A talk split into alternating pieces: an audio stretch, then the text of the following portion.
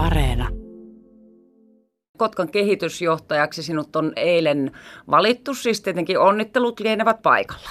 Kiitos paljon ja, ja tosiaan kiitos kaupungin hallitukselle yksimielisestä luottamuksesta. Se antaa erittäin hyvän pohjan lähteä rakentamaan yhteistyötä Kotkan kehittämiseksi. Niin siihen oli paljon hakijoita, miltä tuntuu, että sinut sitten katsottiin kaikkein pätevimmäksi tuohon tehtävään. No tietysti se tuntuu hyvältä, tosiaan yli 30 hakijaa ja ja mikäli oikein kuulin, niin hyvin, hyvin pätevä joukko ja on tietysti hienoa, että olen siinä sitten päässyt kärkeen. Mitkä ovat ne sinun vahvuutesi? Miksi olet kaikkein paras Kotkan kehitysjohtajan tehtävä? No olettaisin se, että tietysti vahva, vahva tausta aluekehittämisessä hyvin pitkältä ajalta. Verkostot paikallisesti, seudullisesti, valtakunnallisesti ja myös Euroopan laajuisesti on niitä, eli näitä kansainvälisiä yhteyksiä ja tietysti sitten myöskin kunnallishallinnon tuntemusta, elinkeinoelämäyhteyksiä ja niin edelleen. Asut Pyhtäällä ja olet siis siellä kunnanvaltuusto työssä muun muassa kunnanhallituksen puheenjohtajana. Miten nyt näiden hommien käy, kun siirryt Kotkan kehitysjohtajaksi? Kunnanhallituksen puheenjohtajan tehtävä ei ole yhdistettävissä Kotkan kehitysjohtajan virkaan, eli aion pyytää eroa kunnanhallituksen puheenjohtajan tehtävästä ja siihen liittyvistä lukuisista muista tehtävistä harkinnassa vielä on, että onko mahdollista kenties jatkaa, jatkaa rivivaltuutettuna Pyhtäällä, koska kuitenkin se mandaatti on vaaleissa äänestäjiltä saatu, mutta se jää nyt nähtäväksi tässä syksyn aikana tehtävissä pohdinnoissa. Mitä muita tehtäviä harkitset vielä, että mitkä saattaisivat jäädä sivuun? Niin kuin sanottu, kunnanhallituksen puheenjohtajan tehtäviin liittyy monia muita, muita toimikuntia ja vastaavia, joiden, joiden puheenjohtajana tai jäsenenä toimii, niin ne jää automaattisesti sivuun sitten tämän kunnanhallituksen puheenjohtajan tehtävän jättämisen myötä. Kuinka pikaisella aikataululla jättäydyt siitä kunnanhallituksen puheenjohtajuudesta pois? Olettaisin näin, että tämä vuoden vaihteessa todennäköisesti otan viran vastaan Kotkassa, niin siinä yhteydessä sitten jätetään, että nyt tämä syksyn, syksyn budjettipuristus tehdään Pyhtäällä vielä nykyisellä kokoonpanolla. Niin, minkälaisella aikataululla tuo uusi työ Kotkan kehitysjohtajana sitten alkaa? Arvioisin, että se on, on vuoden vaihteessa, mutta nämä, nämä keskustelut käydään kaupungin edustajien kanssa varmaan lähiaikoina. No vuodenvaihde tulee aika äkkiä. Joko olet ehtinyt ajatuksissasi äh, hahmotella, että minkälainen äh, lähestymistapa tuohon uuteen työhön sinulla tulee olemaan?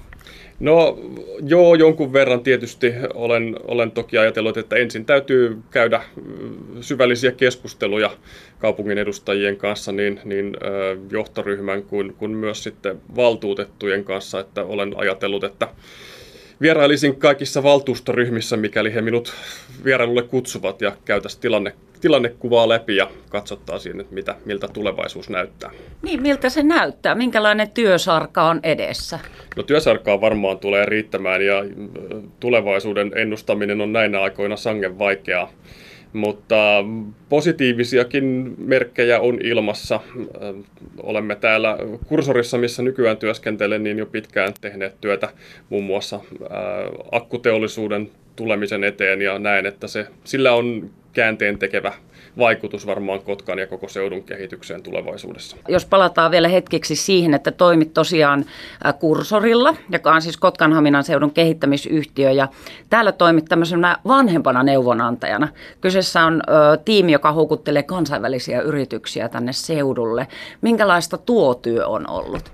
Se on ollut erittäin mielenkiintoinen, opettavainen rupeama elinkeinoelämän kehittämiseen ja hyvin tärkeää työtä näkisin, että sillä, sillä tulee olemaan jatkossakin suuri merkitys Kotkalla ja koko seudulla, että tänne sijoittuu uusia niin kansainvälisiä kuin kotimaisiakin yrityksiä, koska oletan, että nämä akkutehtaat tuovat myös sitten alihankintayrityksiä seudulla, joita, jotka sitten palvelee näitä suurempia kombinaatteja. No minkälaisella aikataululla jätät tämän työsi täällä kursorilla? No katsotaan nyt ensin tietysti kunnallisen päätöksen valitusaika, joka on sen kuukauden päivät ja sitten irtisanoutumisaikani on kaksi viikkoa, koska olen ollut kursorilla alle, alle viisi vuotta ja sitten ollaankin kalenterin mukaan jo joulussa, että ehkä se nyt sitten joulun jälkeen tosiaan on se oikea aika sitten vaihtaa työpaikkaa. Toni Vanhalla on siis vielä kursorilla vanhempana neuvonantajana, mutta siis tuleva Kotkan kehitysjohtaja aikataulusta tiesit tässä kohtaa kertoa, että varmaankin vuodenvaihteessa sitten tuo tuo pesti alkaisi ja sitten jäisivät nämä kursorin hommat, mutta miepäs kelaan nyt aika paljonkin taaksepäin. Olisi mukava tutustua mieheen. Toni Vanhala itseensä, sinä siis filosofian maisteri. Mikä tie on johtanut siihen, että nyt olet niin kuin näissä hommissa? Sulla on paljon työuraa takana. Olet ollut Kymenlaakson liitossa kansainvälisten asioiden päällikkönä, aluekehityssuunnittelija, aluekehitysjohtajana, sitten myös Kotkan vir, vir, viransijaisuutta tehnyt kehitysjohtajana – ja lukuisia muita hommia. Niin minkälainen tie sinulla on takana?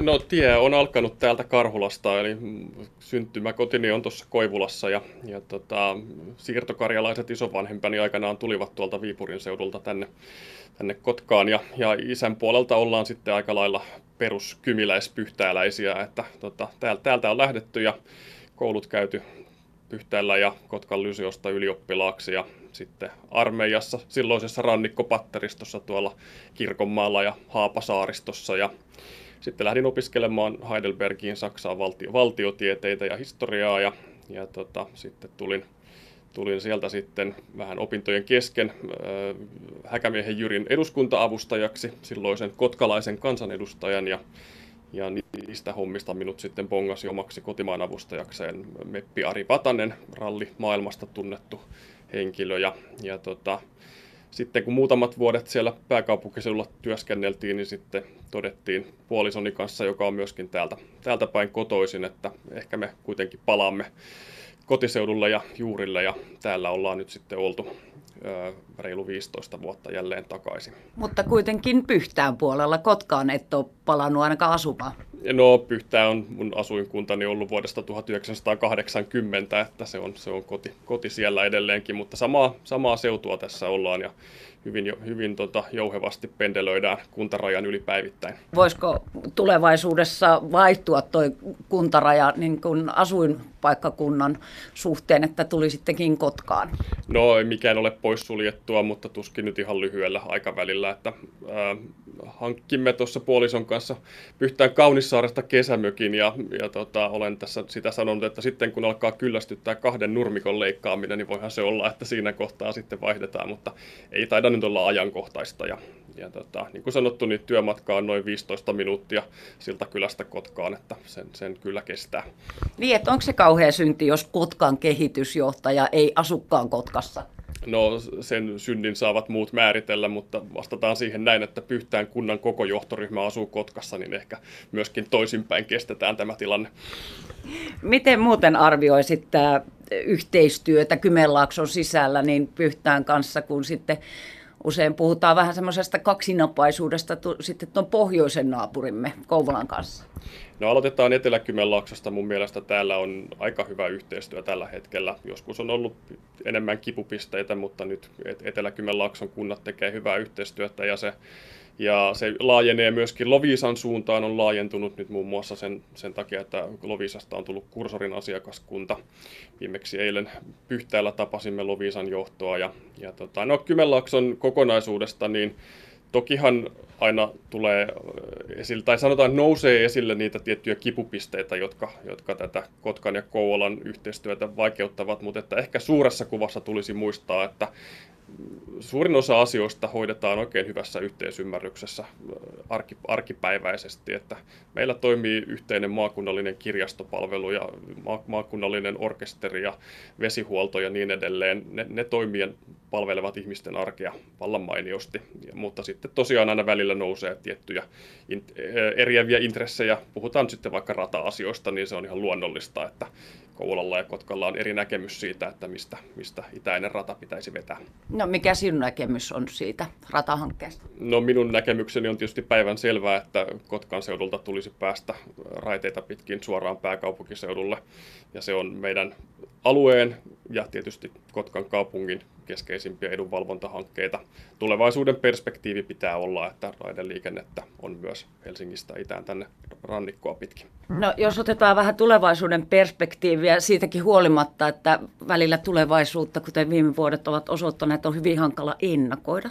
Mutta jos mietitään tota, että Venäjän raja on nyt ö, kiinni, ja sillä on seutukunnalle suuret vaikutukset, niin, niin tota, minkälainen merkitys sillä on, on Kotkan seudulle? No on sillä tietysti henkinen merkitys siinä, että kun rajat ovat kiinni, niin silloin aina jotain jää, jää saamatta. Totta kai sillä on myös turvallisuuspoliittinen merkitys, että se, se, se voidaan nähdä myös positiivisena, että rajaliikennettä ei juuri ole. Mutta näin isossa kuvassa se on totta kai huono asia, että, että naapurimaa käy sotaa ja siitä johtuen on sitten rajattu liikkumista. Satamaliikenteelle sillä on varmasti vaikutuksia, niin kuin on todettu, niin VR on uhannut lopettaa rautatiekuljetuksia, ja se on huono asia, koska Kotkan työllisyydessä ja, ja taloudessa satamalla on erittäin iso merkitys. Eilen uutisoitiin tämmöisestä uudesta mahdollisesta rahtilaiva risteily yhteydestä Viroon Kotkasta. Miltä se kuulostaa? No sehän on vanha unelma ollut jo pitkään ja tässähän oli silloin 15 vuotta sitten kokeilu, joka ei nyt niin onnellisesti päättynyt. Sitäkin unelmaa on syytä pitää elossa ja katsoa, onko sillä toteutumisen mahdollisuuksia tällä hetkellä Helsingin ja Tallinnan välinen yhteys on erittäin vahva ja, ja melkeinpä ajallisesti on, on sama kuin, kuin jos lähdetään kiertämään Suursaarta, mutta näkisin kuitenkin, että, että mitä enemmän kaupungista on yhteyksiä eri suuntiin, niin sitä paremmin kaupunki voi. Niin, ja nyt yhteyksiä sinne itäänpäin ei ainakaan voi tällä hetkellä vahvistaa vai onko jossain tulevaisuudessa semmoista näköpiirissä? No tällä hetkellä se ei hyvältä näytä, mutta toki toivomme, että Venäjä päättää sotaretkensä Ukrainassa ja, ja siellä tiettyjä yhteiskunnallisia muutoksia tapahtuu, jotta kanssakäyminen myös itäänpäin joskus palaa. Ja kyllähän se jollakin aikavälillä palaa, mutta että mikä se vuosi on, niin en lähde ennustamaan. Toni Vanhala, sinut on siis eilen valittu Kotkan kehitysjohtajaksi. Mitä näkisit, että on niin se tärkein kehityshanke Kotkassa sitten, kun työsi aloitat? No Kotkassa on useita tärkeitä kehityshankkeita. Ihan kaupunkikehittämisnäkökulmasta tietysti meneillään olevat Kantasataman investoinnit tulevat olemaan merkittävä, merkittävä asia. Ammattikorkeakoulun kampus valmistuu, tapahtumakeskus valmistuu. Varsinkin ammattikorkeakoulu tulee tuomaan Kotkan kaupunkikuvaan paljon nuoria opiskelijoita ja se, se vilkastuttaa tietysti sitä kaupungin keskusta, keskustaelämää. No sitten yrityspuolella näen, että tuloillaan olevat akkumateriaalitehtaat ovat varmaankin käänteen tekevä Kotkan kaupunkikehityksellä. Aikanaan kaupunki lähti rakentumaan saha- ja metsäteollisuuden pohjalta ja tällä voi olla lähestulkoon yhtä suuret vaikutukset, mikäli ne menevät maaliin niin kuin on suunniteltu. Kevennän vielä vähän loppua kohden. Sanoit, että nyt kun aloitat sitten kehitysjohtajana Kotkassa, niin esimerkiksi kunnanhallituksen puheenjohtajuus Pyhtäällä saa jäädä ja tietenkin myös työt täällä kursorilla ja vetosit ihan, että ajankäytöllisestikin syistä joudut näin tekemään. Riittääkö aikaa johonkin vapaa-aikaan? Mitä Toni Vanhala harrastaa? No kesällä tosiaan mökkeilyä ja melontaa ja sen sellaista äh, arkista hyötyliikuntaa ei mulla oikeastaan tällä hetkellä mitään sen ihmeellisempiä harrastuksia ole. Ja lapsia tietysti yritän aina välillä, kun ehdin, niin kuljettaa. Se on pääsääntöisesti vaimon harteilla kyllä monesti ollut tähänkin asti. No näinhän se vanhemmille aina kuuluu tämä lasten kuljettaminen ja ehkä myös vähän ruokkiminenkin. Hei kiitos haastattelusta Toni Vanhala ja onnea uuteen Pestiisi Kotka kehitysjohtajana. Paljon kiitoksia.